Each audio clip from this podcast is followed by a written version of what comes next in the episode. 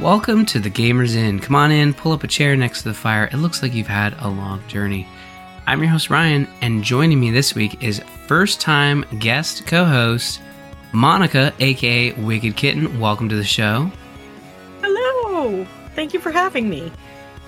It's uh, it's interesting because we were talking pre-show, and I'm kind of like, I, I, I mean, I feel like I know we've talked before.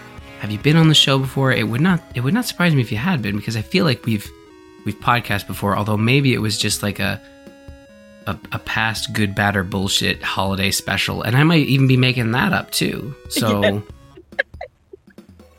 uh, I can remember there was a one of the extra life things we played that game, and uh, you, what was it called? The Dead by Daylight together. Oh yes, that's true. Wasn't it your first time playing?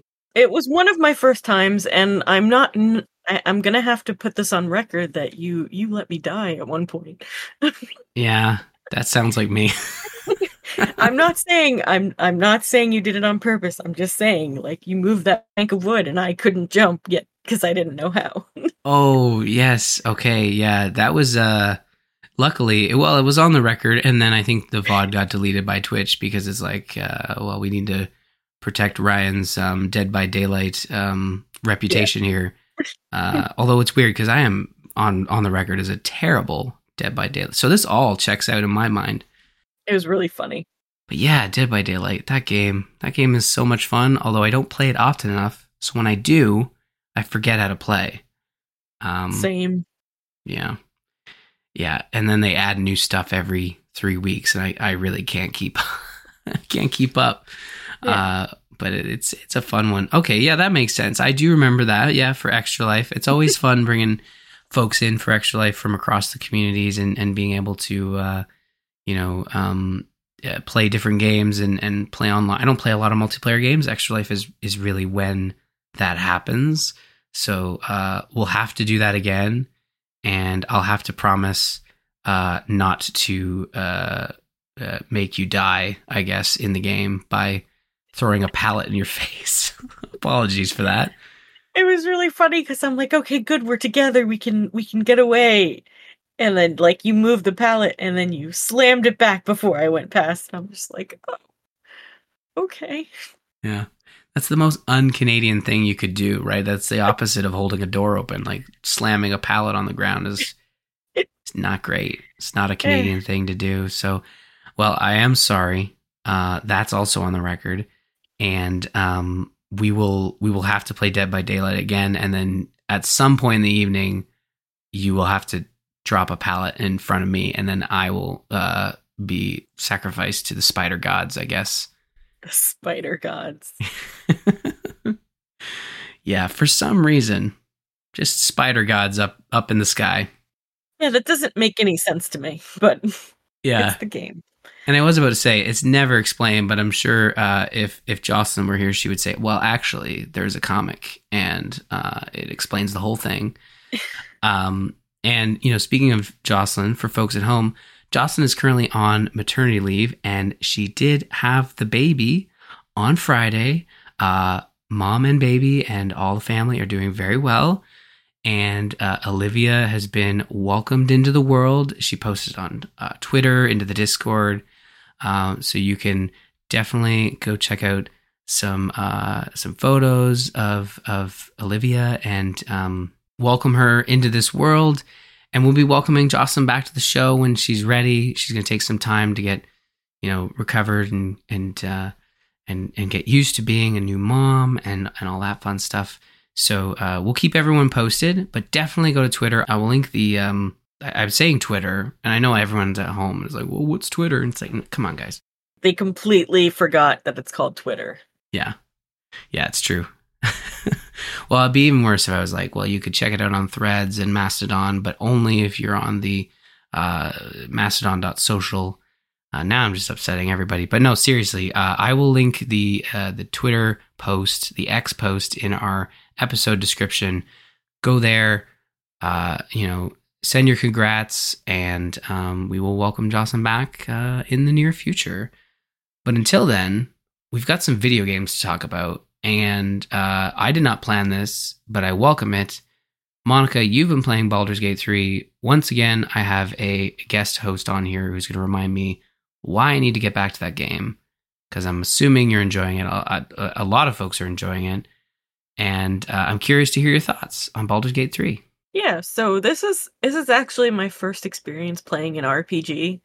Um it's uh I'm I'm I think I I mentioned well, I, I'll mention to the listeners, but I've only been playing games for like for serious since like 2015 and um so like everything that I've played so like my my first card game was Hearthstone, my first MOBA with Heroes, my first MMO was uh Warcraft even though I didn't play Warcraft for very long or much.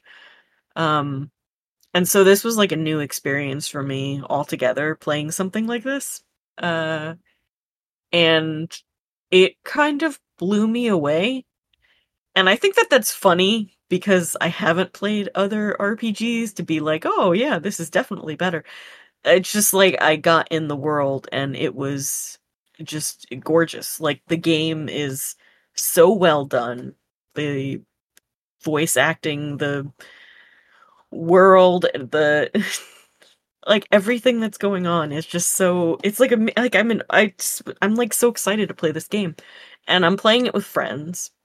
Uh, which is always good. Like two other people so that we still have room in our party for you know, um Fire Lady.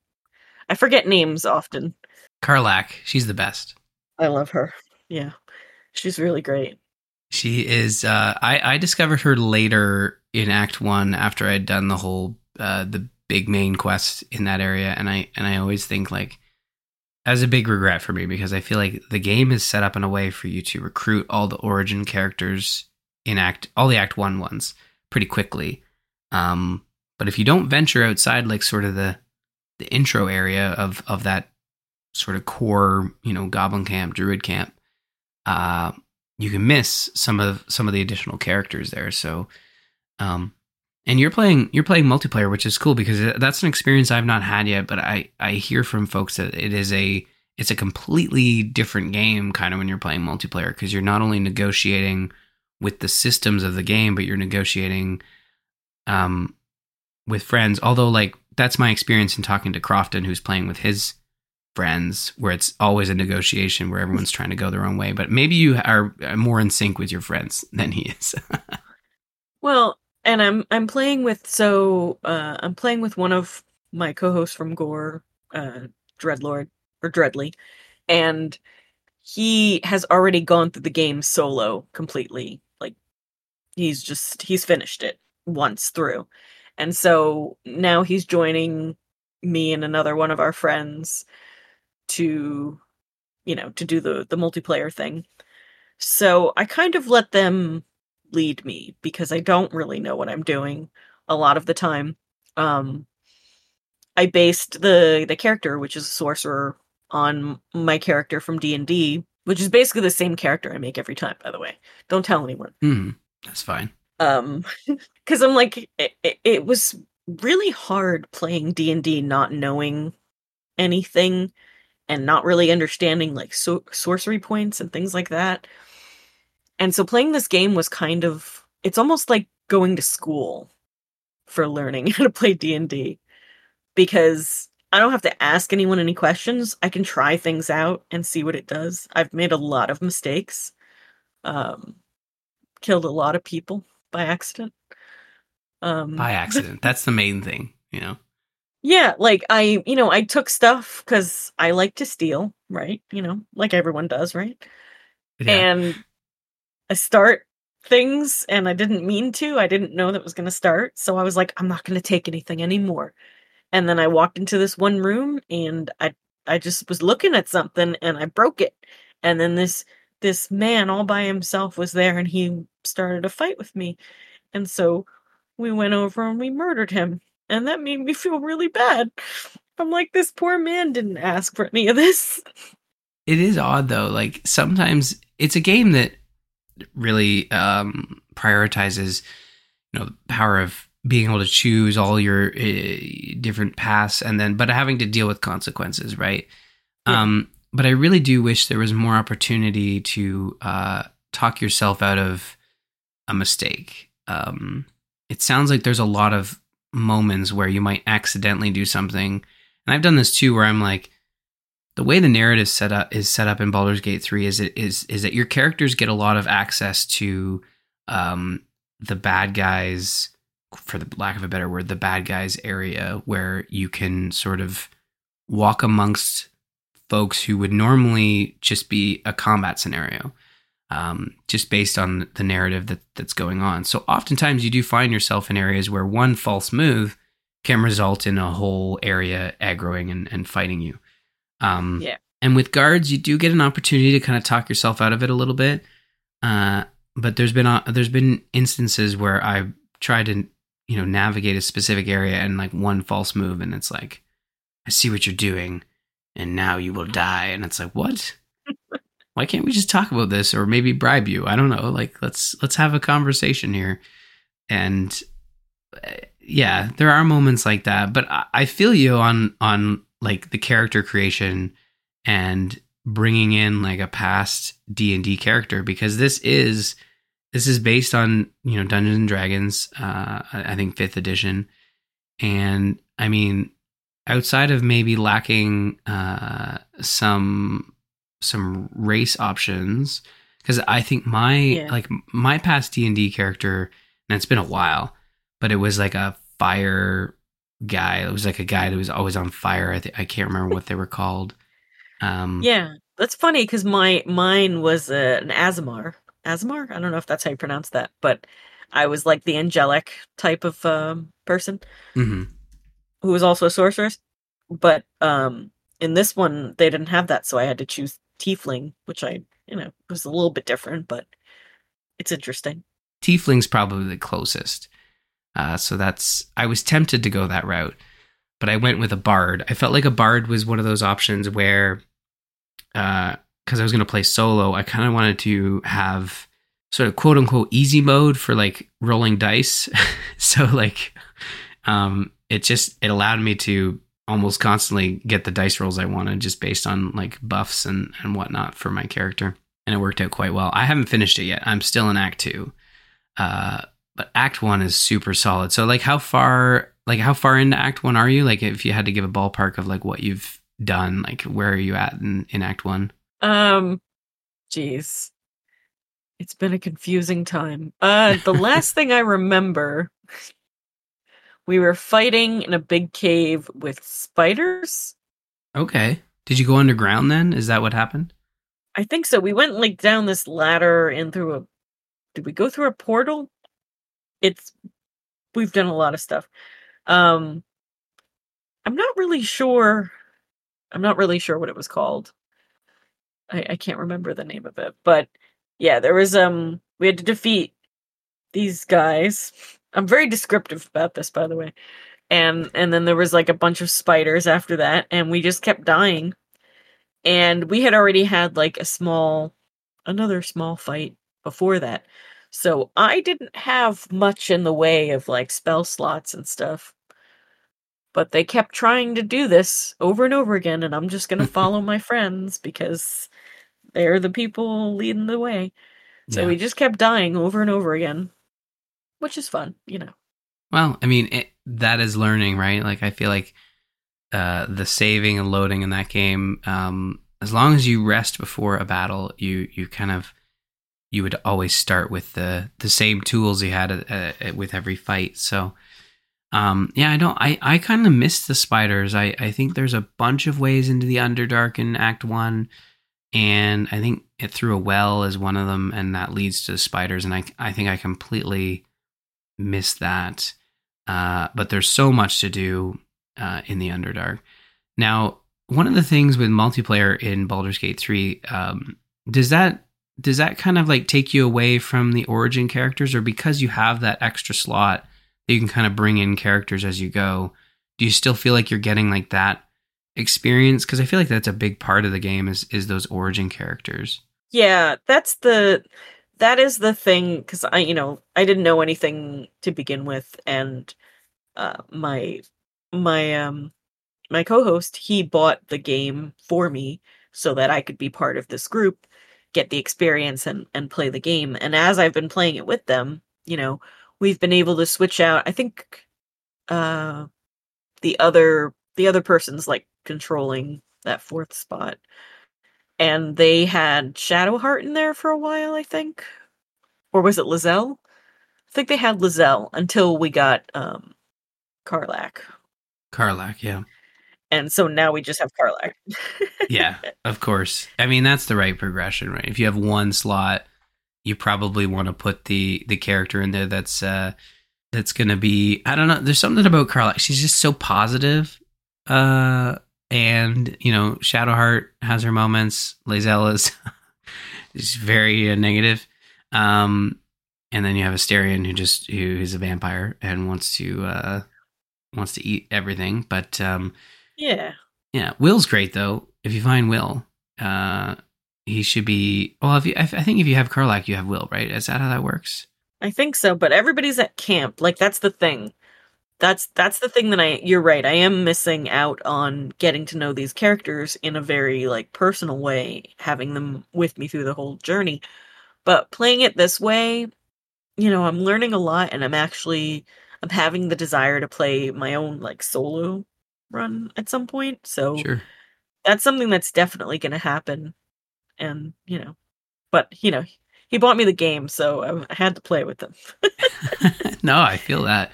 No, and and that's the thing and I think like it, for for multiplayer, that's the approach, right? You're playing multiplayer and you're building on those uh, you're you're having a specific experience and you're building on your knowledge of the game and I think that further uh, gives you that knowledge to to start a solo campaign and like, okay, I'm going to do this is a little bit differently. I'm going to go recruit these characters before I do go do this.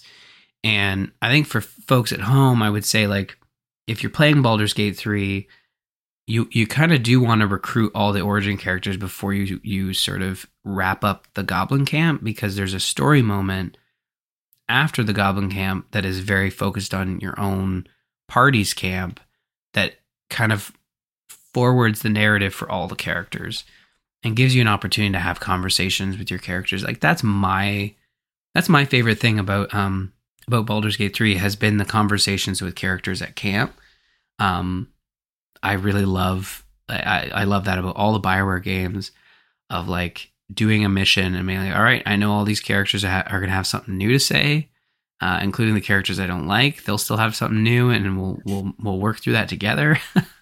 uh, and you know, for your first experience playing an RPG, like I, I think that this is a is a great place to jump in because you're getting, you know, the best of you know gameplay with the with the um, Larian Studios take on Dungeons and Dragons, but also like the way they present the story, the narrative, and the characters with you know, fully voiced action lines and and stuff like that. Like it's it's a really great uh, package and experience for um, for an RPG.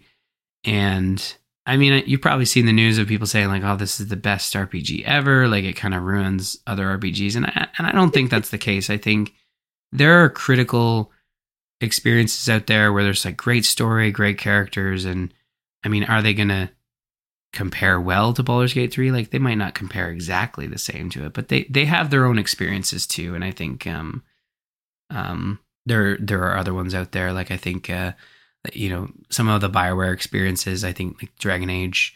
Uh, Dragon Age is a hard one to to recommend because there's three very different games, but maybe when Dreadwolf comes out, that might be a good jumping on point to uh, to check out that franchise. But uh, there are a lot of great RPGs out there um, and and some offer a very different experience in Baldur's Gate 3. It's it's not Dungeons and Dragons, but it might be you know it might be a, a, good approach is if you want to keep it with Larian, you could look at uh, Divinity Original Sin 2, which is very oh. similar, same same company and whatnot. So I watched that like my biggest experience is watching streams. Like I I've I've watched Divinity being played. So it looked interesting at the time and i was just like i don't know what they're doing. So yeah.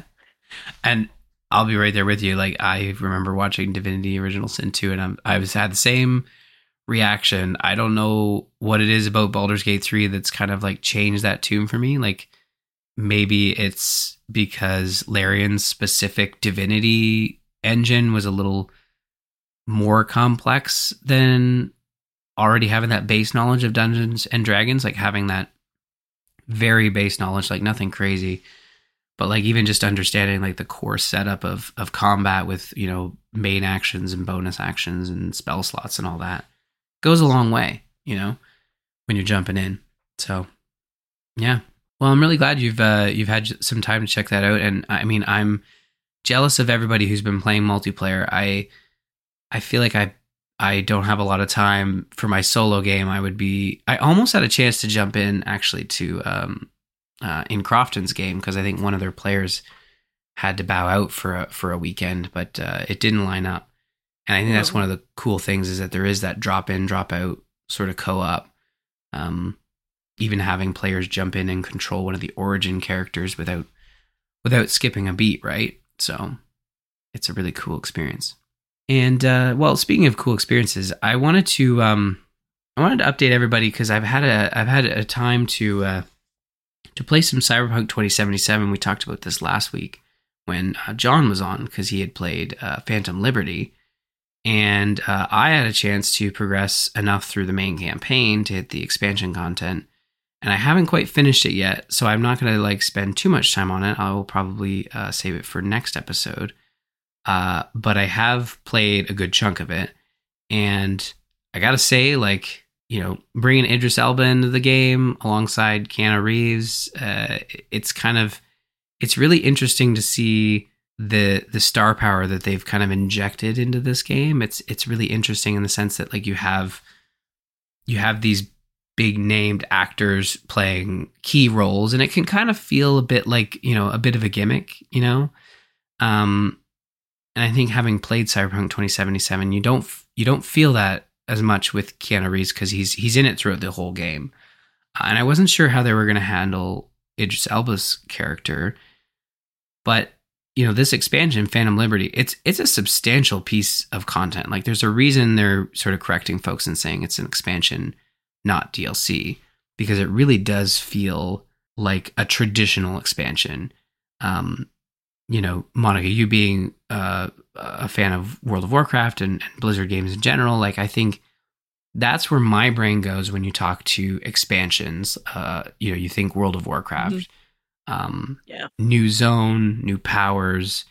New zone's the big one for me. You know, new zone, new story, that sort of thing. That's what kind of like makes me think expansion. And they really do uh, nail that here. Like the, the area, and we talked about this with John last week. Like the area is Dogtown. It was sort of this sealed off area from the main game, uh, but they open it up in in this game, and and really it is.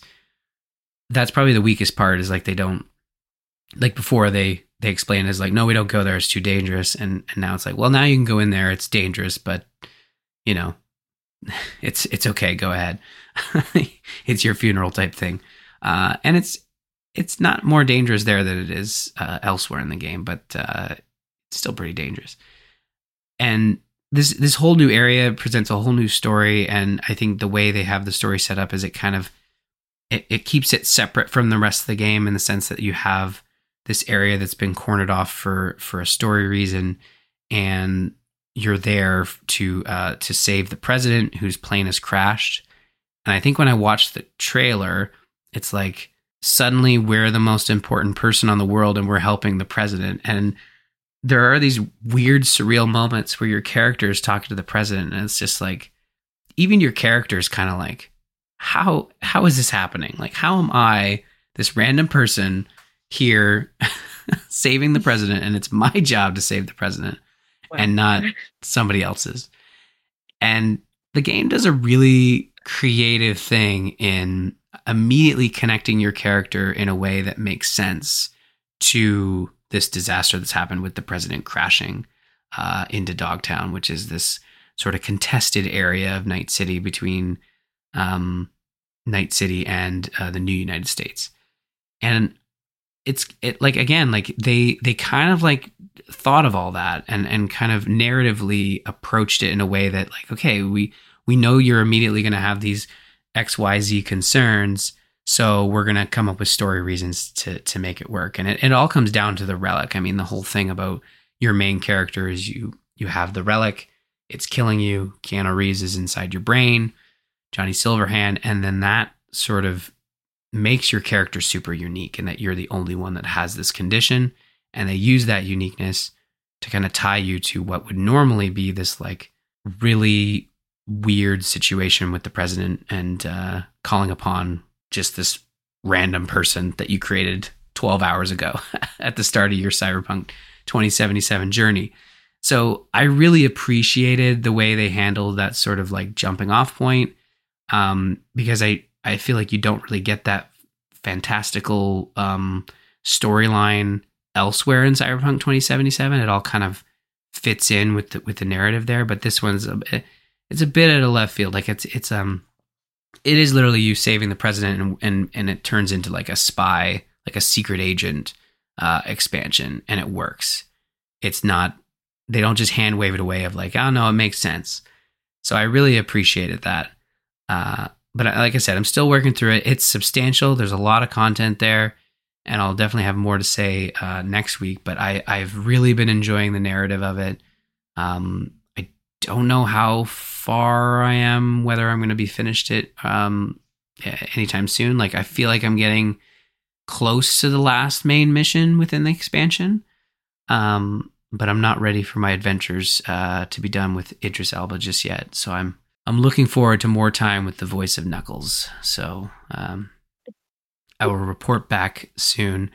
Uh, Monica, have you had a chance to check out Cyberpunk? Is that is that going to be your second RPG that you you get to? Uh, because that might be fun. I I don't I don't I don't know. It seems like a very cool looking game. I watched um Bo play some of it on his stream at some point. True.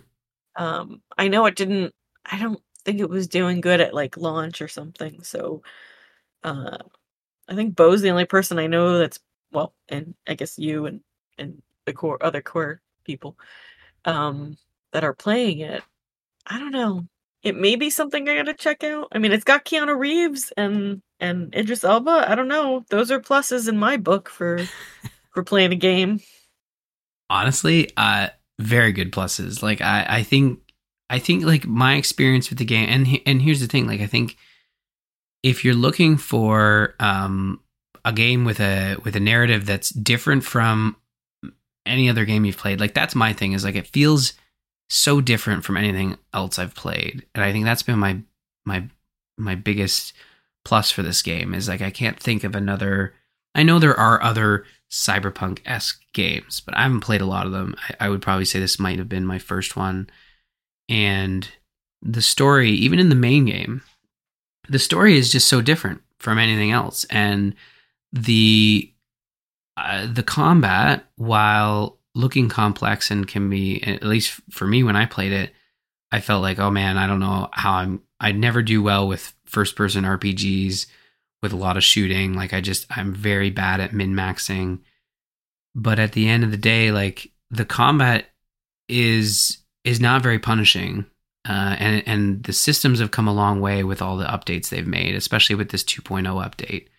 So if you were to jump in, uh, and there's just so many fun there's just such a huge cast of fun characters that you meet along the way that you're constantly interacting with um eh, there's not many games I get excited when like a virtual phone call comes in and I get to talk to my best friend uh Panam or uh uh you know um Pan Jackie Am. yeah Isn't that an airline from the 60s or something? it is but also a character in Cyberpunk 2077. Uh, she's really great. Uh, Jackie's really awesome, and um, it, it is a fun game. I think you know if you can if you can get it on sale, I'm sure the main game can be purchased on sale pretty, uh, you know, a pretty good discount because the game's been out for three or three years now, uh, as of this December, and and like wow. I said, it's come a long way. How so, did how has it been three years? That thing came out like six months ago, didn't it? it's what it feels like it feels like the game wow. Cyberpunk 70, 2077 has uh, honestly come out every six to eight months since it launched in December 2020.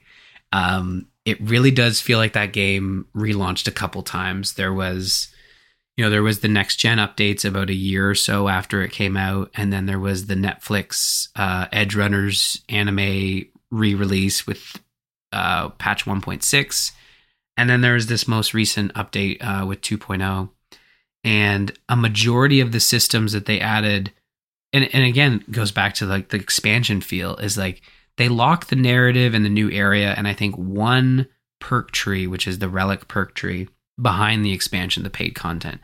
Everything else is available with the 2.0 update. And it really does feel like an expansion launch of like, hey, I don't have to buy the expansion. I can get all the cool sort of upgrades that they put in here.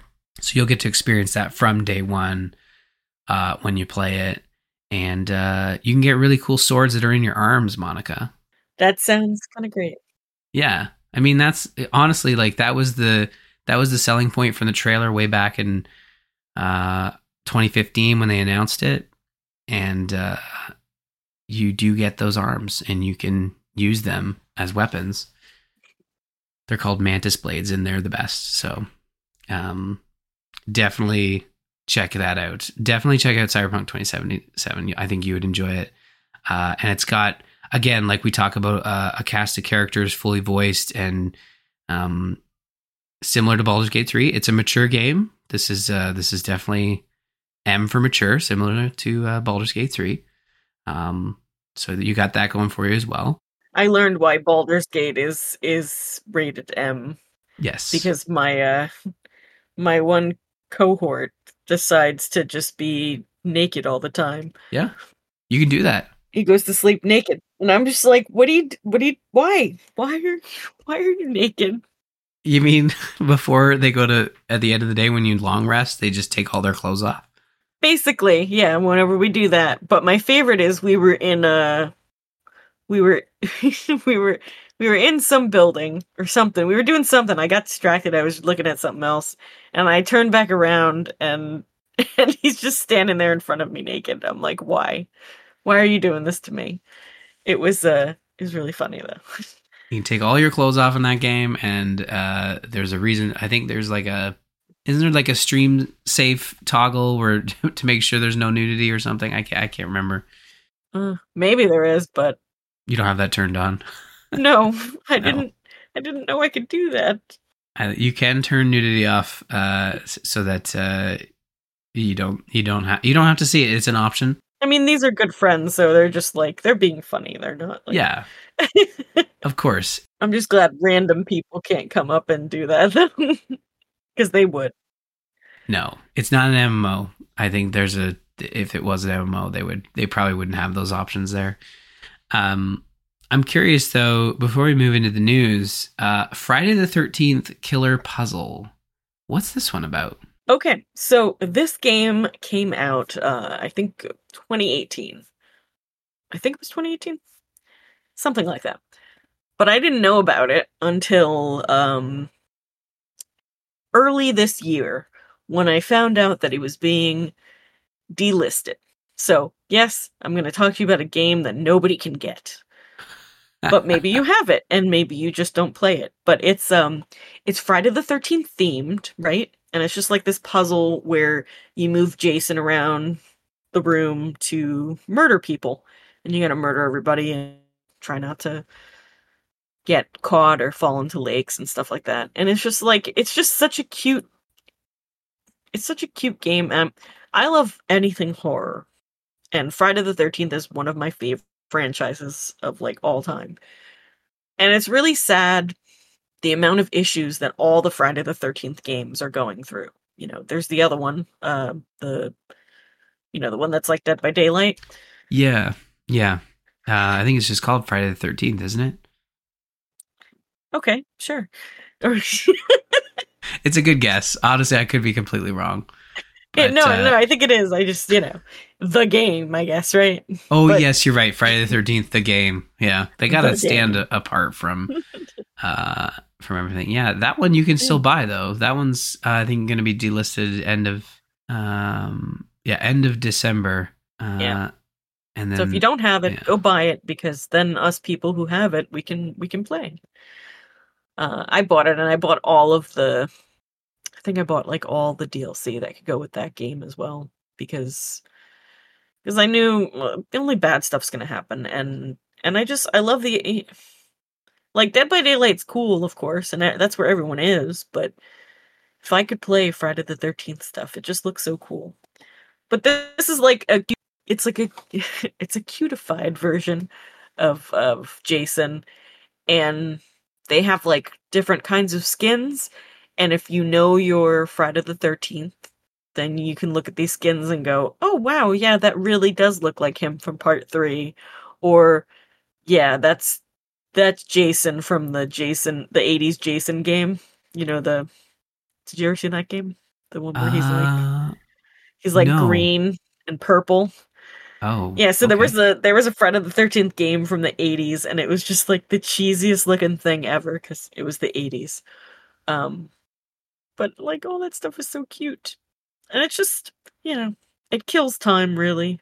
Yeah, I'm I'm looking at it and it's really interesting. So this is um it's kind of like a top-down puzzle game like you were saying and now you are controlling Jason and you're trying to kill everybody basically on the map. Is that kind of how this works? Yes, Okay. but you have to find the right way Right. in a certain number of uh, um. You only get a certain number of moves, I think. Oh, okay. Or maybe that certain maps are like that. I can't remember if it's every map that forces you to do it in certain. No, I think it's certain maps make you do it in a certain amount of moves. But it can be really difficult because I'm not good at puzzles, but I will sit there and play that and murder it's really people. unfortunate that uh yeah, like I think the story behind the Friday the 13th license is like basically all the licenses were revoked because they're going through a whole legal thing, right? Like there's some sort of yeah, dispute as to who owns it and basically it yeah, because there's the there's the dude that wrote it, and Uh-huh. then there's the dude that who was like the producer and whatnot, and they both own something of Friday the Thirteenth.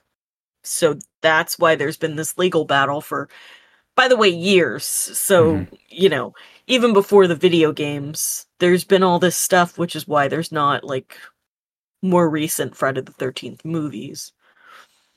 Um, so it's it's affected a lot of stuff over over the years. Like we still have we haven't had. When was the last Friday the Thirteenth movie? Two thousand nine. yeah, the remake, not the remake, but the reboot. Yeah, I feel like it was it had the guy from uh Supernatural. Supernatural. Yeah. That one was uh that one was a reboot of Friday the 13th. I think they kind of did that and it was that like it, I, it sounds like I'm being reductive, but like it feels like that movie was.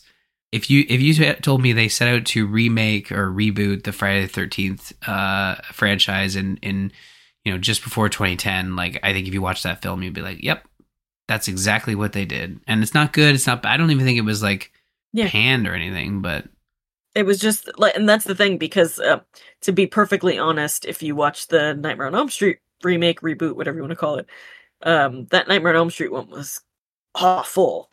So the Friday the Thirteenth one was almost like, you know what? It wasn't that. You know, it's just it's it, like it wasn't. It, you're right. It wasn't great, but it really it wasn't the worst remake we've seen, especially in horror. But um, you know, I think I think they do interesting things sometimes with reboots, and I know that one didn't work, but nowadays things are getting legacy sequels, and I feel like that is one of the ways we're making uh, some of the horror, you know, actually work. Like if you look at uh, Halloween 2018 legacy sequel, and that is pretty phenomenal considering Halloween has is like one of my least favorite franchises of all time. Like just I you know, Halloween is a great movie, the original Halloween, you know, 1978 and everything, but like the uh some of those movies in there are terrible. Yeah. No, and, and I think that that comes with the territory of having a franchise that's been around since the 70s. Halloween? 78. 78, yeah, into the 80s. And, you know, as you release sequels over the decades, you kind of, it, it- you're kind of stuck in that time, right? But I, I, I agree with you. I think a legacy sequel, um, you could have a lot of fun with setting a legacy sequel far enough away from the other Friday the 13th or even Nightmare on Elm Street and uh, it's still pick up elements from those original films and, and and I think Scream even did it too. Didn't Scream come back with a trilogy after Are they on the trilogy exactly. now? Uh, yes. So the the the newest Scream movie which is just called Scream which thank you for that whenever we're looking up stuff on the internet uh, people but yeah that that is is a legacy sequel and it, it literally explains legacy sequel inside the movie because you know it's a right self-aware meta horror movie that's true and a lot of people really like it they're you know they're digging the new stuff I I I don't think it's bad. It's it's you know like I'm I'm always gonna have like a soft spot for the original four, but uh, I don't you know I don't throw any shade on the newer stuffs. The only thing that we are we are going to get actually is because of this they they're working on a prequel series um, for Friday the Thirteenth. So it's going to be like a Crystal Lake series. I don't know. I don't know what it's gonna be, but I'm just saying. Like, look so, at Chucky. They brought Chucky back in a in a in a series in a show. It's coming back with its like third or fourth season, and it's it's phenomenal. I don't know how you feel about horror. I'm sorry. I'm, I don't know. I you know it's funny. Like, well, I mean, I do a podcast about zombies specifically, and I think oh, yeah. I, am always the odd one out of like I don't watch a lot of horror films, but I I, I for some reason enjoy specific parts of the zombie genre and i think it's sort of mm-hmm. half walking dead stuff and half um you know the, the, the campiness of the zombie genre and like there's a fine line uh and i always find it funny you know having conversations with with folks about about horror and, and zombie stuff in general is like i am the of the opinion that there's like a lot of people think zombies are overdone it's like well no like there's just there's so few good zombie stuff out there that you can truly say is good. So when folks are like, "Oh man, The Last of Us, we're doing that again," it's like, no, like this is good zombie content. We got we got to enjoy it while we have it. Um, so, but yeah, in terms of other horror, I really enjoy talking about it. I really enjoy learning about it. I was also surprised to see that there was like three seasons of this Chucky series. Um, isn't and it has Jennifer Tilly as well. Like she's back, right? Yeah. She's it's funny, she's playing herself and herself. okay. And it's who's very, the voice of Chucky? Isn't it Mark Hamill? Isn't he doing it? No. No. Mark Hamill only did in the in the remake, which was a terrible remake by the way. Let's Right. Um but the person who's been doing it for all of the movies and now the show is a man named Brad Dourif. And you I'm not sure most people would recognize him, but he is a phenomenal actor. Like he was in The Exorcist 3 and like just he was like probably the best thing in that movie. Like he is really really good and he's got a great voice. And his daughter's even in the show as well. Like his grown daughter now. So, it's uh yeah, you'll have to look him up. He's done a bunch of stuff and Yeah. But you never get to see his face. True. No, you just get uh, like, and for some reason, I thought that, like, now you're saying he voiced he voiced it the whole time, but for some reason in my head, I thought um, uh, Michael uh, Keaton was the voice of Chucky, but that's not true at all. He probably has nothing to do with uh, no. Chucky. I don't know why my brain went there for some reason. Um, but anyways, it is unfortunate that the Friday the Thirteenth games have sort of become like a like sort of a victim of this whole lawsuit. And um, yeah, unfortunately, Killer Puzzle is not available for purchase, but um, it does look cool. Like it, it kind of looks like one of those, like I said, like one of those puzzle games that you'd find on mobile where you're just yeah. it's like a set solution or set number of solutions to try to solve each puzzle. And with a hundred puzzles, like uh, it's kind of it's kind of neat. So hopefully, at some point, they will sort it all out, and we will be able to get this game back but it does seem to be stuck in uh, legal limbo. Um, sadly, but sadly. if it's in your inventory, because sometimes people just buy stuff. True. And you're not playing it, you know, check it out. Definitely check it out. And um, there's probably some uh, some videos on YouTube or Twitch that you could probably check out as well. I think uh, that's still that still flies out there, even though the game's been delisted. But yeah, check it out. It looks cool. And you know what? It's October. It's about time we got some some scary games in here. So uh, we're due up. So I appreciate you bringing bringing some Halloween to the Gamers Inn. Yeah, that and there's a Friday this week. That's true. Yes. Yeah, we're going to talk about that. That's a good point. Friday the 13th, there's a big uh, scary event that's going to be happening. Um, mainly because Crofton will be there. Uh, you never know what's going to happen. Yeah. Crofton, if you're listening, which he isn't, even if you say his name three times, you can't summon him. It's impossible. You have to send him the timestamps and everything for him to listen uh, when you mention him. But uh, Friday the 13th, Friday, October 13th, starting at 8 p.m. Eastern, we're going to be doing an Extra Life event. Uh, Avendads will return, and this time we're going to be playing N64 games uh, with uh, Crofton, Travis, Whirlwind, and I.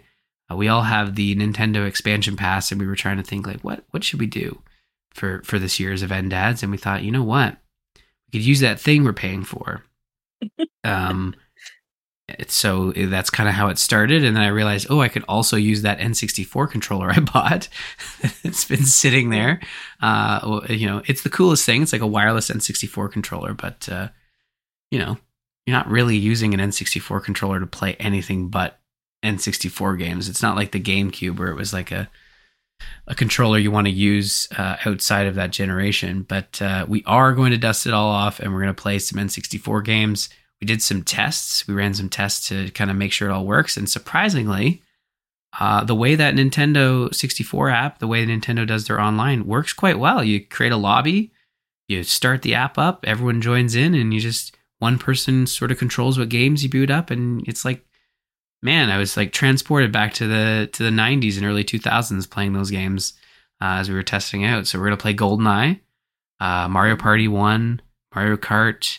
Uh, we even loaded up Pokemon Stadium, so we're gonna play some Pokemon mini games, and uh, it's it's gonna be a blast. And it's all for Extra Life.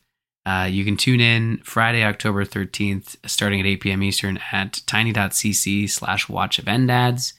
And to donate, you can go to bit.ly slash TGI Extra Life 2023. We'll have all the links in social and Discord. So um, stay tuned for, for that. And uh, yeah, it's this Friday, so don't miss it. Crofton, Travis, and I will be playing uh, with Whirlwind uh, as we battle it out uh, in some N64 classics. And I also want to thank our patrons uh, over at patreon.com slash thegamersin. Uh, we are looking for our October patrons. So if you want to get a shout out all month long, you can go over to patreon.com slash thegamersin. We really appreciate all the support from everyone uh, over on Patreon. So we really appreciate it. And with that, we will move to the news because we've got um we got a good chunk of stories. Lots happened in the last week. Kicking things off with uh, another Unity story here. This one's basically um, well, John Riccitiello had his uh, you know, some are saying stepping down. He may be saying retiring. Um, but he is no longer going to be the CEO of Unity, um, effective, I think effective as of right now, but he's still being paid through April, which is kind of weird. But um, maybe that goes hand in hand with the whole retiring thing, right? That's probably why he's being paid longer. But I don't know if you've kept up on this, but it was a whole whirlwind of news stories of Unity just basically shit in the bed and. yeah, real bad. Real bad. They undid some of it uh, I mean, if to to kind of maybe take the more positive angle here, if we're looking at the health of Unity long term, having one person to blame for these changes and for the lack of trust that developers have in Unity, and then getting rid of that person probably does a lot for the image of the company and and to keep business long term. I could be wrong here, but I feel like this is the move you make if you're in damage control and trying to recuperate your business um, without without basically reversing. I mean, even if you reversed everything about that runtime fee policy, like you're still dealing with folks that are upset with the fact that you did it in the first place, and and the way you did it too. Frankly, the way they they retroactively tried to apply it to everything. So the CEO yeah. stepping down, like it kind of I think it's a it's a step forward, positive for Unity at least.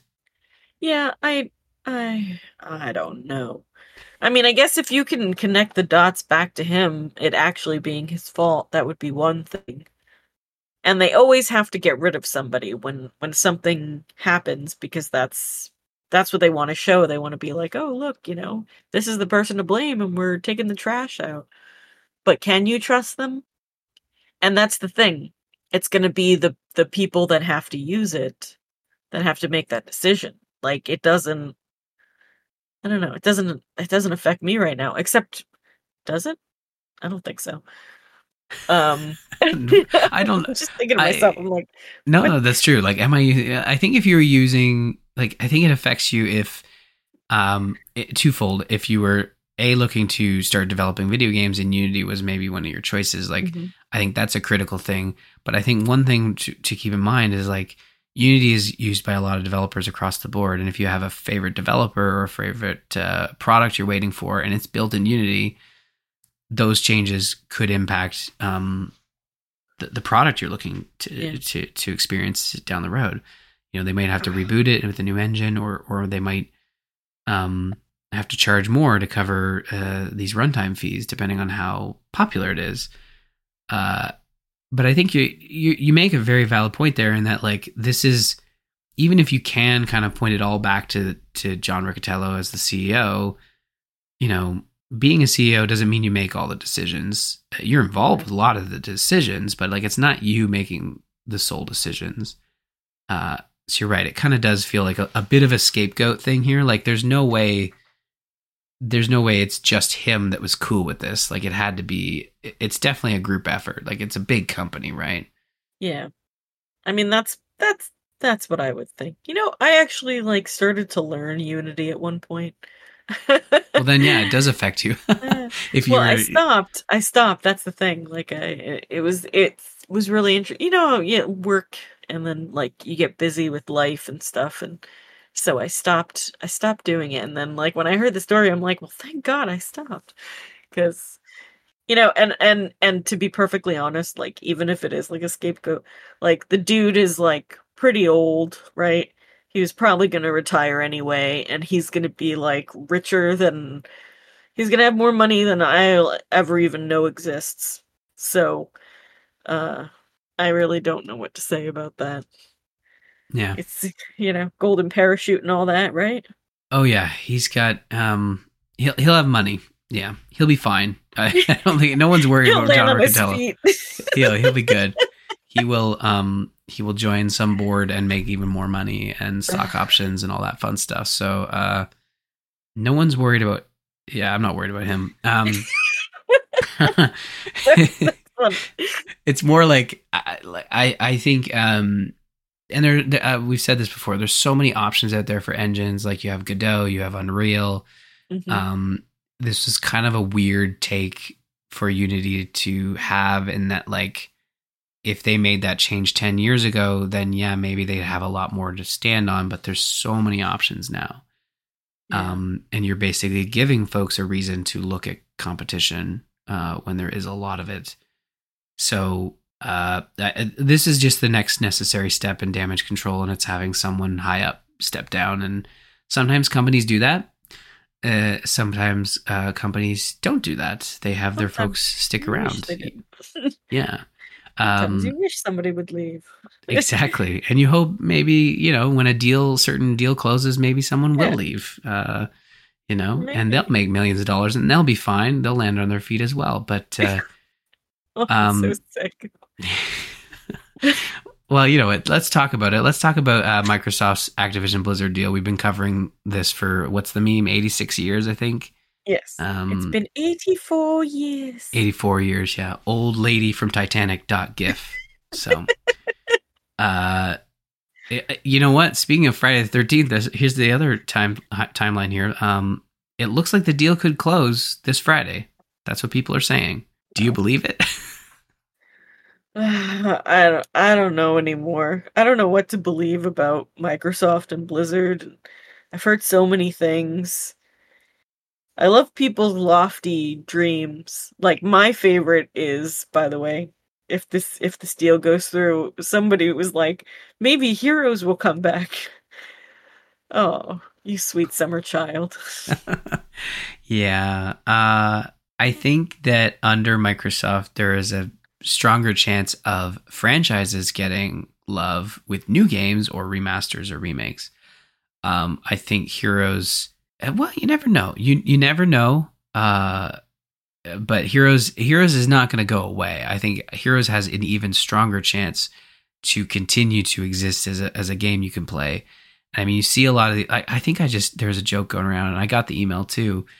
Um, there's a, a MOBA called Gigantic, I think it's called, and I got an email to my Gamers Inn email, and it was like, you know, a, a gigantic revival event. Play for the weekend and relive your favorite moments from the MOBA that was shut down. And I'm like, you want me to install the client, play the game for a weekend, and then you're going to take it away from me again? Like, what's what is this?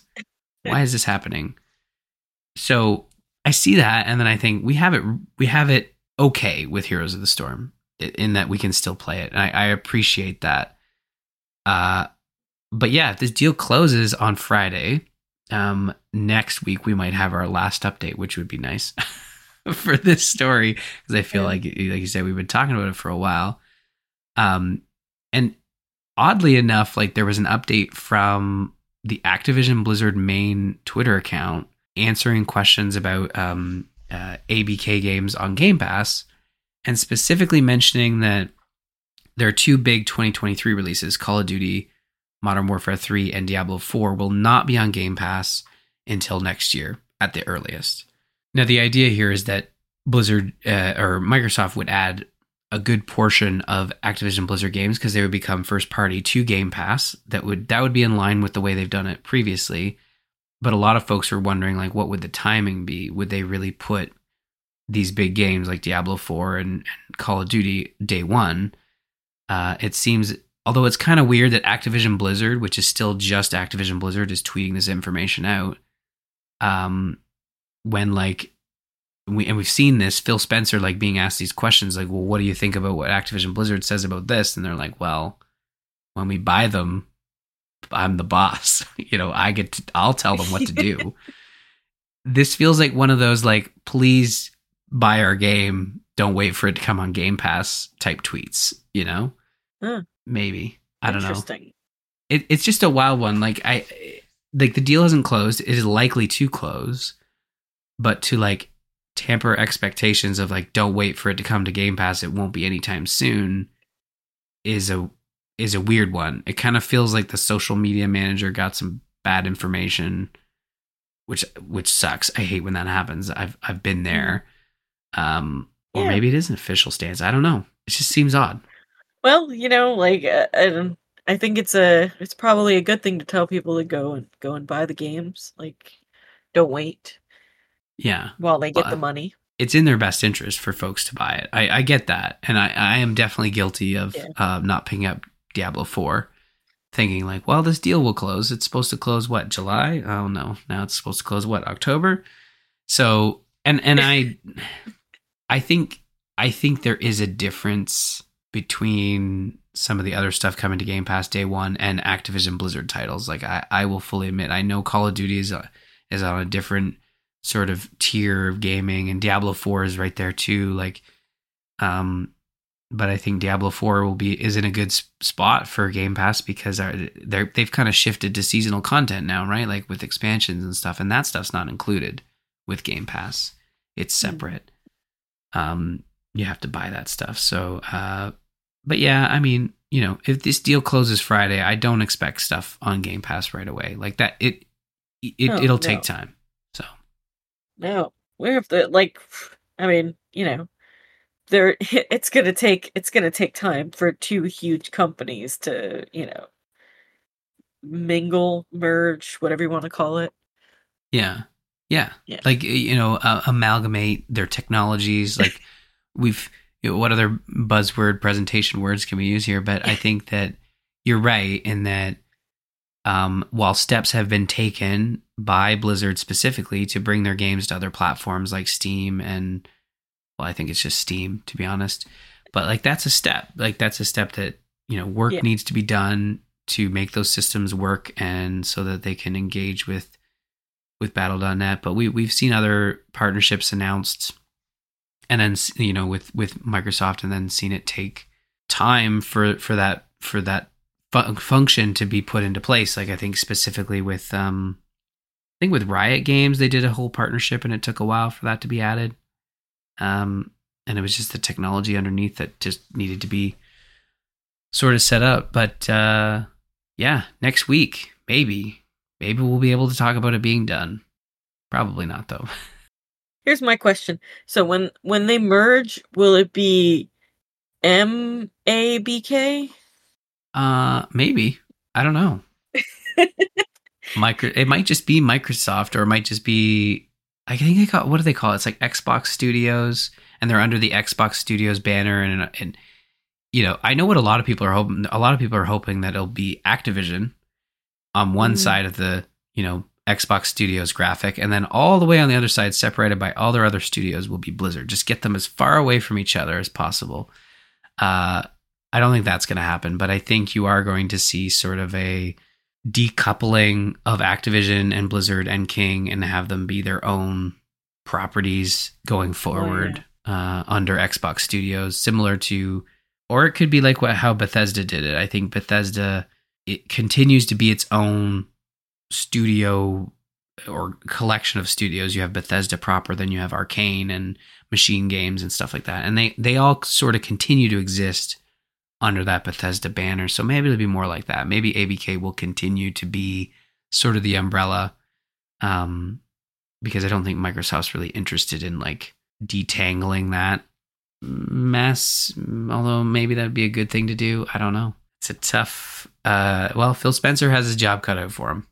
You know, the fun truly begins after you spend seventy plus billion dollars. I think. I think that's that's how that saying goes. How about this? How about how about how do you feel about all these video game adaptations? Are you excited about uh, Cyberpunk 2077 getting a live action adaptation, or only if Idris Elba is is starring alongside Keanu Reeves? Is what do you think? I think in general I would probably watch it, but if Idris Elba and Keanu Reeves are starring in it, I will be there like, you know, with popcorn in my hand, ready.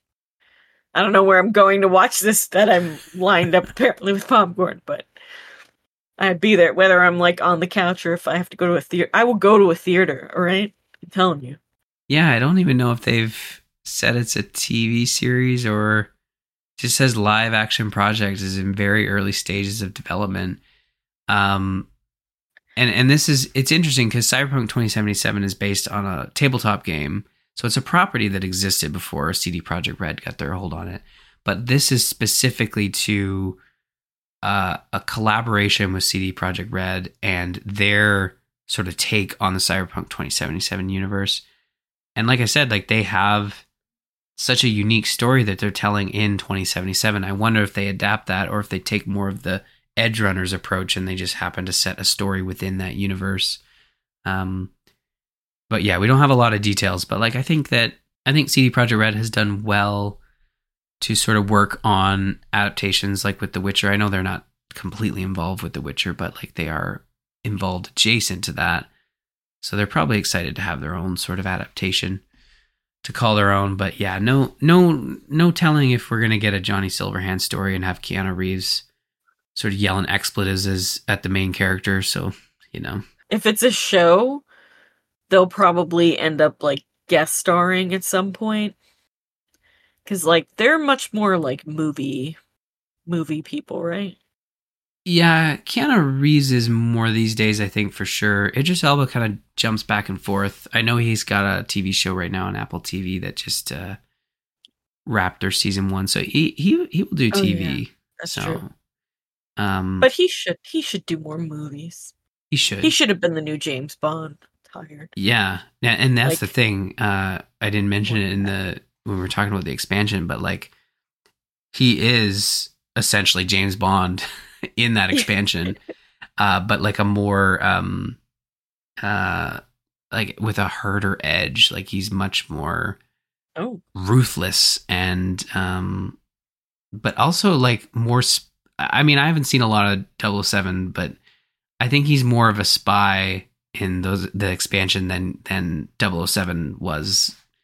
Maybe in the older films maybe in the newer films he's more of a spy. Like he does more of the spy stuff but like you know there's like a secret secret coded messages and contacting on like a specific phone line and stuff like uh, which is like screams like spy movie to me. And uh, so yeah Idris Elba is is definitely playing like a super cool spy and uh Phantom Liberty. So I honestly would I, I would love to see like if I look at the stories, I would love to see that expansion adapted because it's a more it's a more contained story that has like a lot of history to it, and you could dive into the history in a television series and kind of jump out of the main story and look into the history of like what's going on in that area uh, of the game. So whereas I think Night City is like it's it's pretty big, so if they wanted something focused, they could look at that Idris Elba uh, expansion, and then you could have both Idris Elba and uh, Keanu Reeves in it too. So that's my thought process. So I'm in whatever it is. You're also convincing. You're little by little. You're convincing me to to, to buy this game. I think you'd like it. I think you would. And again, like it's different enough from Baldur's Gate 3, but still offers that like engaging character moments where you're having conversations with folks. Like if you if you, I, I did tune into Bo's stream as well, and it was uh I think at the at the moment there was just mayhem going on. Like it, it was just the combat and just decimating enemies left, right, and center. But like there is a there is a very big part to that game that is that is um conversing with characters and interacting with different characters and, and going on more unique missions than just like I got to kill everything here to finish the mission. That's been my biggest surprise with Cyberpunk is that like I'll I even I didn't even engage with like there's a gig system with each specific handler uh, in each district. I never did that when I originally played it because I just assumed it was like just fetch quests, like just do do this five times and then I'll give you some rep. But no, it's like those are all like side quests. Those are all story based sort of side quests and they they may like start with like kill everybody in this you know rescue this person in this building or rescue this piece of tech but it turns into something else and, and usually ends with a choice of of how you want to resolve the that moment. So yeah cyberpunk 2077 is really good right now. Uh i think you dig it. You dig it. Um but now for something completely different. How do you feel about animal crossing in lego form? Um Hmm. Never played. Eh, I don't think I've ever played Animal Crossing, but I like Legos, so I'm all for it.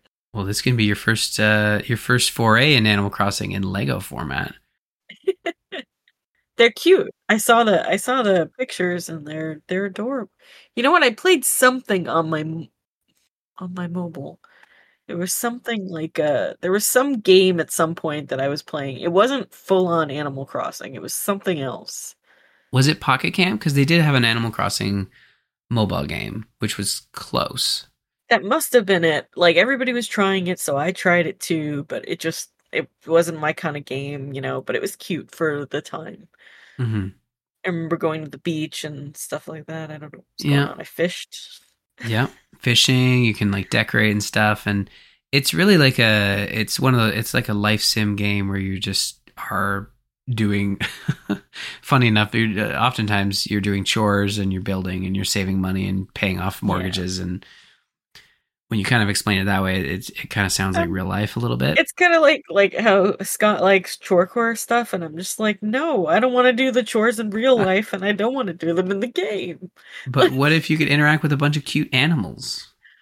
Uh i mean like i tried it. It was uh know, it just wasn't you know i wasn't keeping up with it. Like i used to play this other game where it was like kittens and i had to like feed you know silly little mobile game to play and so I haven't been on there in a really long time, and I'm afraid to even look because I don't. I didn't. I don't think I fed the cats, and Uh-oh. I don't know how that game goes. no, you didn't pay the ninety nine cents for the unlimited refill. Uh, cat. Like, uh, what do they call it? Cat cat bins, I guess, or cat food bins. I yeah. No, I might just have to delete the game so I don't have to go in there and hear the cats crying about yeah, something or other. You might want to just just back away from the app on that one. Um, well, if if if you are looking for this, you, they're going to have um, five different sets available March first, twenty twenty four. Uh, which is perfect timing because um, my youngest daughter, who's who is named Isabel, I I'm like, okay, I'm gonna get the Isabel set, uh, and like all Lego sets, you kind of have to like you get specific characters with specific sets, and of course the Isabel sets like well, it's not as expensive, and this is very fitting. The most expensive one uh, has Tom Nook, and that one is eighty dollars US. Um, yeah, well, that's Tom Nook for you. He's the one that that um, gives you the house for free, but then says like, "But here's your debt. Now you owe me. You can't leave the island until you pay pay your pay your debt." What a Uh, jerk. Yeah, he's a bit of a jerk, but you know, he's a he's a he, you know he gets people to the island. He keeps keeps things moving, I guess. So he's got something going. Uh, but these sets, like they are, um, so they're not really, so they're not in line with the Mario sets where they have like a specific unique function. Where the Mario sets, you have like the the digital Mario that will interact with different colors and stuff, and you can kind of play through the sets. These are more traditional Lego sets where they are minifigures. You're building out different environments and and kind of more what I know we've talked about in the past on the show of wanting of like just sort of vignettes of Lego sets. So like if I'm hoping if this stuff does well, we'll get like I would love a couple of Legend of Zelda sets. That would be really cool. So I'm gonna buy at least one of these and set it up, and I think it's gonna be the Isabel one. Uh, although I don't know who who comes with Fauna, whoever that is. I don't know who that is. Um, sometimes you'll mention the character names and people know exactly who you're talking about. Like not necessarily the characters that uh, are the NPCs of the island, but like the the different people who who will live there with you. Like uh, there's a bunch of random people that that they'll pull from when they move to your island, and you'll say like a Hmm. name of like, oh well, that's um Julian, and everyone will know who that is. I'm like, I don't know who that is. Just a random character Me neither. yeah. Um. Well, here's another Nintendo story here. Uh, Nintendo to sunset online services for 3DS and Wii U in April 2024, and um, this is something we kind of saw coming because they shut down the eShops last year, or I guess this year. And I think this is quite common for Nintendo, especially, is they will they will decommission you know their online infrastructure for older systems. And i get it from a security standpoint. Like you have older older software older server setups. You don't want to maintain them because maintaining them costs money and you have to maintain them or you can run into security issues.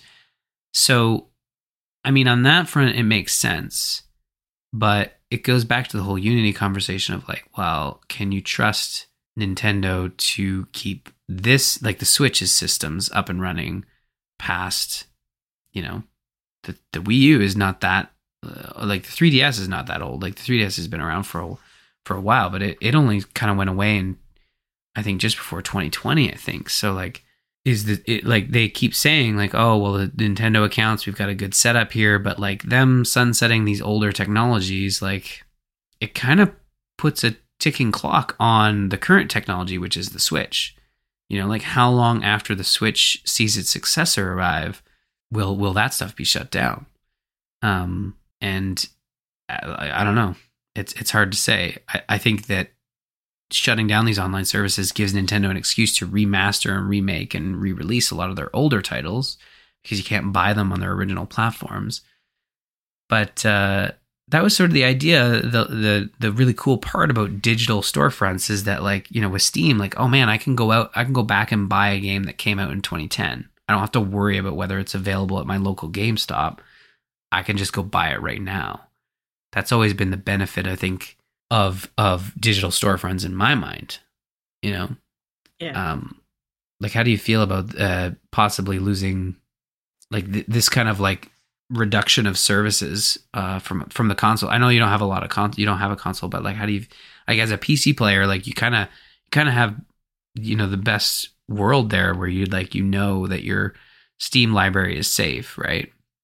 I mean, I hope it is. Now that you Yeah. said that, now I'm scared.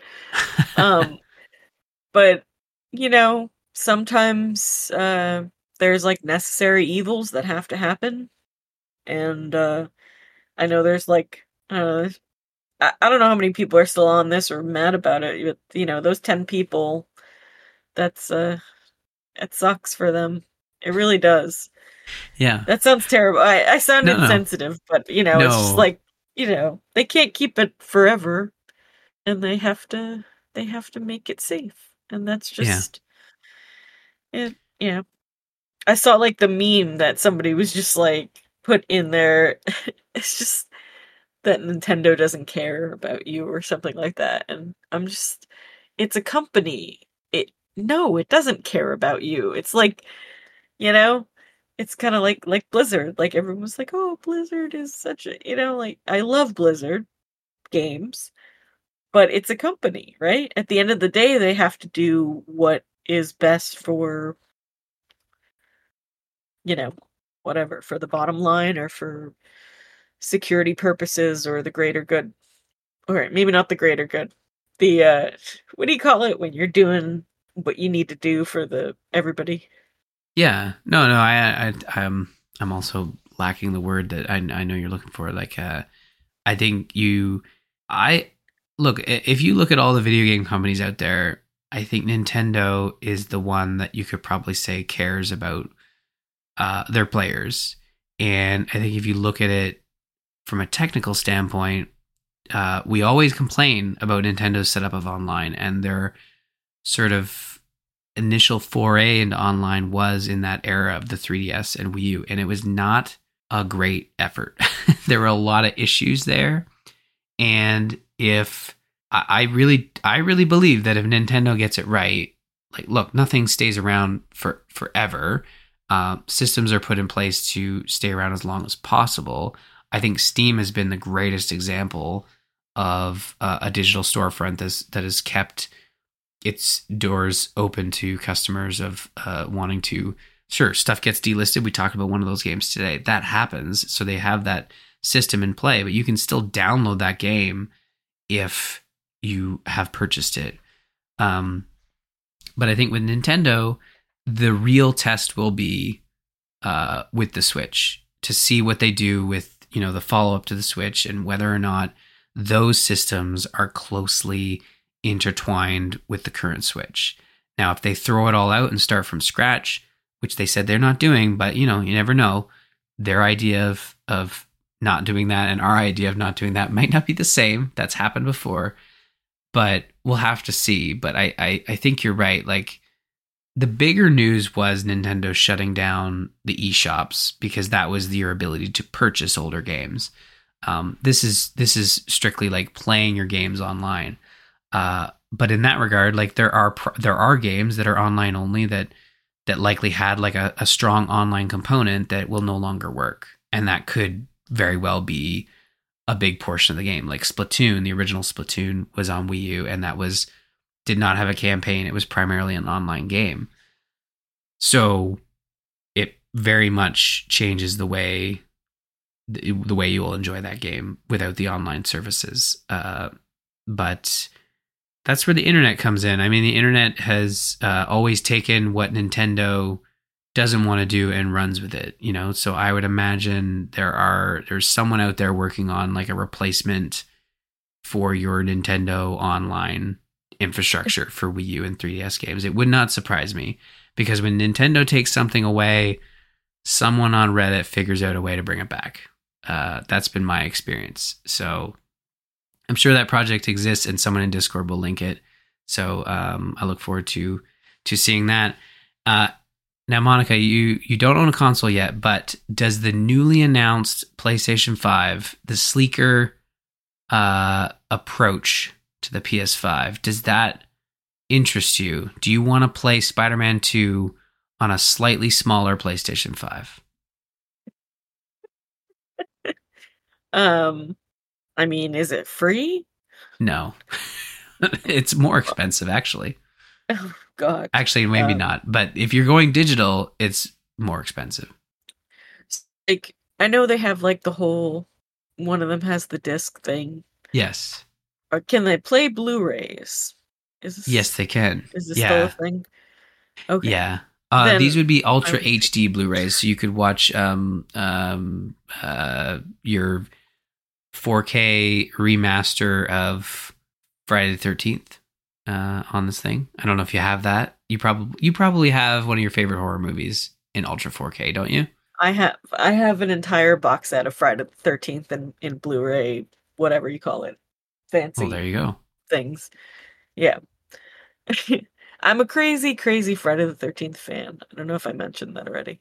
Oh no, that's fine. Well, you you, you might have mentioned it, but I will say actually, like really quick, just like a little segue. Like not Sure. only that, but like the first Friday the Thirteenth was filmed in New Jersey, which is where I live, and there is a camp tour of that, of where they filmed it, like during Oh. the summer and and fall and what. And I'm actually going in like two weeks to go visit the camp. oh, that's so cool. Like, Yeah. is it actually like set up? A, it's not um Camp Crystal Lake, is it? Like, is it No. legit that? No. Okay. That's that's not what it's called, but it's um. Yeah, and I'm not gonna get murdered there either. So Well, that's good. I'm not planning on it at least. That's but- not in the brochure. I would think they'd Yeah. say. Is that like an asterisk? You will actually, you know, no, you they don't just have to worry like about it's a, it. it's a tour. I hope I hope there's no like serious jump scares or anything because I will scream. Um, but yeah, it's just like where it was filmed and they take you around and stuff. So I'm very excited about that. That is really cool. I mean, that's one thing I can't do is uh, the whole like haunted walk type stuff. Um, we went to um, Canada's Wonderland, which is a is a huge sort of amusement park here in Canada, just outside of Toronto, and uh, they have their Halloween haunt, which they basically like they close down the park and uh, unless it's a Friday or Saturday, and it's all Halloween themed. But if you go during the day, it's like for kids. So I go with my my kids, and we went and it's like perfect because no one's scaring you. Every, the people who are dressed up in costume are like approaching you and waving and saying hi, and they're being all friendly. And like we went through like a haunted house, and I'm just thinking to myself like, at night there must be no lights. Everyone's like chasing you and trying to scare you, and like you have that classic haunted house guy with a chainsaw, but the chain's off. Like you know the chain's off, but the sound is what scares you. It's not the chain. You know they're not going to chainsaw you. You know that'd be a I mean, liability well, yeah, you hope, but it's just I don't know. Like I could, I, I said I could never go at night because I know like they'd just be out to try to scare you, and I'd be just an easy mark. I'd be, I'd be screaming, no problem. Like, uh, it, it, you know, but uh, I, so I go during the day when, when it's you know for the little kids and like I don't get scared. So Wait until your kids get older. yes, that's that's true. Then they're gonna want to go at night, and you're gonna be like, "No, you're grounded." yes, I will be that lame dad that just protects myself from being scared.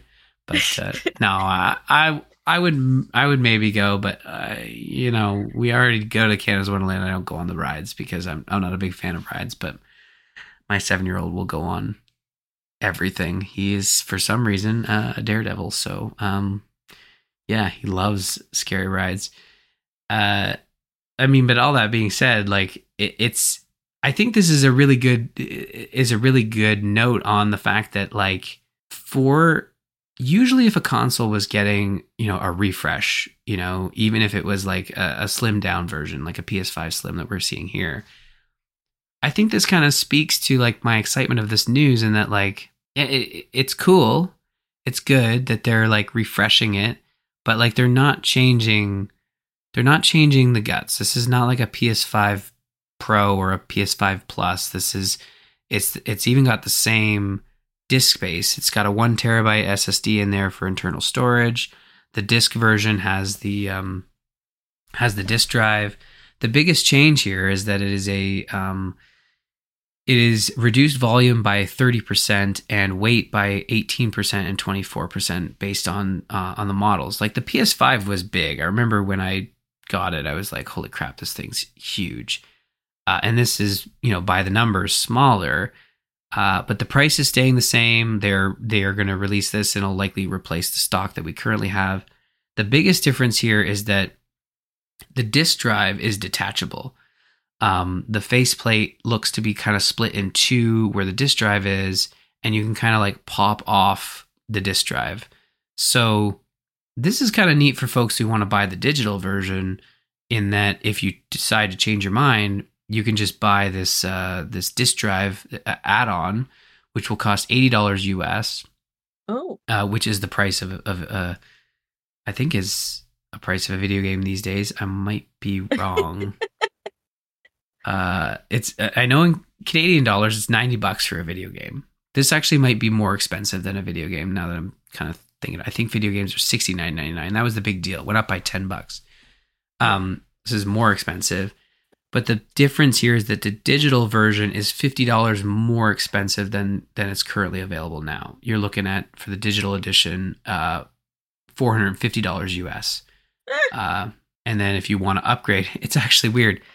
If you want to then add the disk drive, it's going to cost you twenty dollars more than just buying it all at once uh, with with the PS5 with the disk drive in it. So that's Yeah, kind so of weird. just Buy the disk drive. Yeah, exactly. It's um it's an odd approach. Like I really feel like to make this worthwhile, they should have had it priced in a way where where it was equivalent. You know, like it should have been four twenty nine for the digital edition, and then the difference between the two models is just the cost of the disk drive. Like if for it to be truly consumer friendly, but in this case, they've at least the options there. Like I, I appreciate that, but when the numbers don't add up, like if you think even for a second you might want to buy a disc a disc game or play a movie on your system, you might as well get the disc drive and wait for the disc drive edition. Yeah. Um but I mean, it looks cool. It's it's it's following a similar, you know, uh structure to the original PS5. Like it's not changing up the way it looks. Um but uh yeah, you'll expect to uh, pick these up uh, in November, starting in November in the US uh, through various retailers and um, uh, and PlayStation Direct. So starting this November and then uh, launching globally in the following months. So no word on whether this is going to be coming uh, outside of the US uh, this year, but I'm sure we'll get more details soon. We might even have more details. This this just got announced today. But um, yeah, if you're in the market for a PS5, might as well wait for uh, these slim editions to come out. Hey, my birthday's in November, so there you go. Put it on your birthday list. That's perfect. And uh, you can get a disc drive edition. it's so expensive. I can't even like like I need I need a new car. like I can't even like that is so it's crazy. You put it in perspective there. Like, how many car payments is the new PS5? I don't know. Depends how nice the car is. It's true. And whether you want the disc drive or the vertical stand that you have to buy extra and all that fun stuff. Yeah. Yeah. Yeah, it's uh or maybe it's the horizontal stand. I can't remember. There that's another thing they're charging for. Um there's a different stand for I I think they're like what did they say? They said so here it is here. It's um uh a horizontal stand will be included with the new PS5 model. Also a new vertical stand compatible with all PS5 models will be sold at twenty nine ninety nine. Um that's interesting. I thought this, this the current stand we have works, but maybe not. Uh-uh. Anyways, it's it was a weird announcement. Like I, I don't know if Sony was expecting like a big fanfare, but honestly, I think folks were just like, okay, yep, that looks cool. Like I don't I don't think it changed the world. It didn't light the world on fire that I think maybe Sony was used to having. I think as a publisher, they they kind of always expect like people to lose their minds over announcements like these, but uh, it's really just a console refresh. It's not um it's there's not a whole lot going on here. I think they do that often, right? Didn't they they made like a smaller I remember them doing that to PS3. Yes. That's how old I am, by the way, everyone. I remember PS3. They did it for the PS3. They've done it. I mean, Sony's been pretty on the ball for their refreshes. They've done it with PS3 and and usually it's in regards to like their initial designs um for their launch consoles have never been the most sleekest looking boxes. Um the PS3 was also a behemoth and the Slim really brought it down. PS PS5 was big. The PS4, I didn't mind the PS4. I think the PS4 um, they just made it smaller, literally, and I and I think that's cool because like they can kind of like look at new technology and three years later kind of reduce, keep the same guts but reduce the size. Um, and I, I think we we all knew the PS5 was going to have a smaller version eventually because it is quite big and just the way it's designed, it, it is bulky, you know. Yeah. Um, so, uh, and the good news here is that technically it might drive the cost down, at least from a used perspective, uh, drive the cost down of the original launch PS5s. So you might be able to pick one up used at, at a decent price when folks are sort of upgrading, because so, you do have those folks that will will upgrade and um, sell their older console. So if you're in the market, that might be the place to look.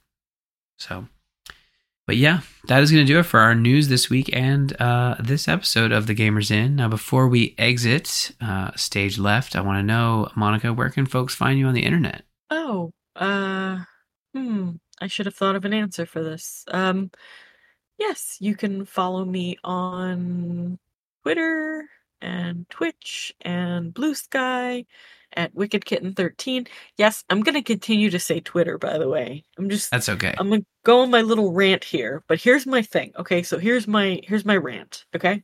Yes. Imagine if Google decided to change its name to Q. yeah. Are you gonna constantly like say, I'm gonna go Q that for you? No, I wouldn't say that. It's would... like it's like you took a word that became a thing, like a verb, and it's like a you tweet. You know, you it's a tweet. I'm retweeting something. How are you going to change the name to X? Like it, it drives me nuts. It makes no sense. I, I think uh, sense.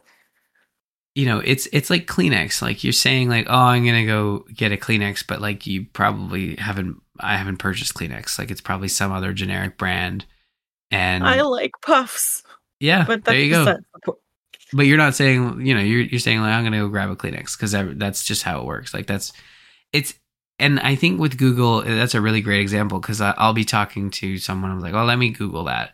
Yeah. But like, I might not even go to Google. The browser might be set to like DuckDuckGo or something. But I'm not gonna say oh, I'm gonna go DuckDuckGo it or exactly. search the internet for it. I'll say, oh, I'm gonna go Google it because like that's you've you've become part of the discussion and you might not even be involved. Like and some companies don't like that but i think with twitter it's one of those things of like i think if there's anything positive about it about the switch and I, maybe i'm not seeing it but i feel like there hasn't been like a big push from higher ups at twitter to make people call it x instead of twitter. Like they've kind of left it alone. Like we're calling it x. We're going to continue to call it x and we might correct folks who talk to us about it being Twitter, but we're going to call it X. But if folks outside of our boardrooms are calling it Twitter, like we're not going to send cease and desist letters, you know, for for people calling it Twitter. I don't know. I I think it's it's been a. I think even on the App Store, if you search for Twitter, X comes up, and then like the byline is like formerly Twitter or something. Oh, I hate that formally. oh, should I should I say the shows that I do too? Is that a thing? Of course, yes. We talked about Gore, so Gore podcast. Um, where can folks find your podcasts? So I do a, I do a Hearthstone show called Hearth Casual as well, and I'm also the Hearthstone correspondent for Realm Maintenance podcast. Um, but yes, but yes, my my big project is Gore, um, and that's a horror podcast. So if you like horror movies, then join us. And if you don't like horror movies, you should actually join us because then you don't have to watch them and then you you you look smart because you know what happened in the movie. And yeah. So you can find all of that on uh, at gorepodcast.com. Perfect.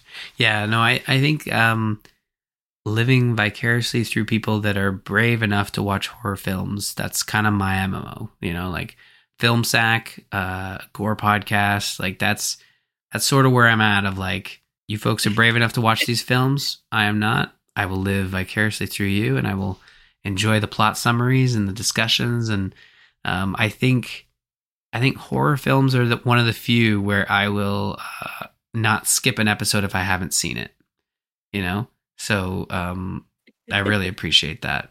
So definitely check out gore podcast uh, Hearth Casual and and Realm Maintenance for Monica's work, and follow her on Twitter or Blue Sky or Twitch and all that fun stuff.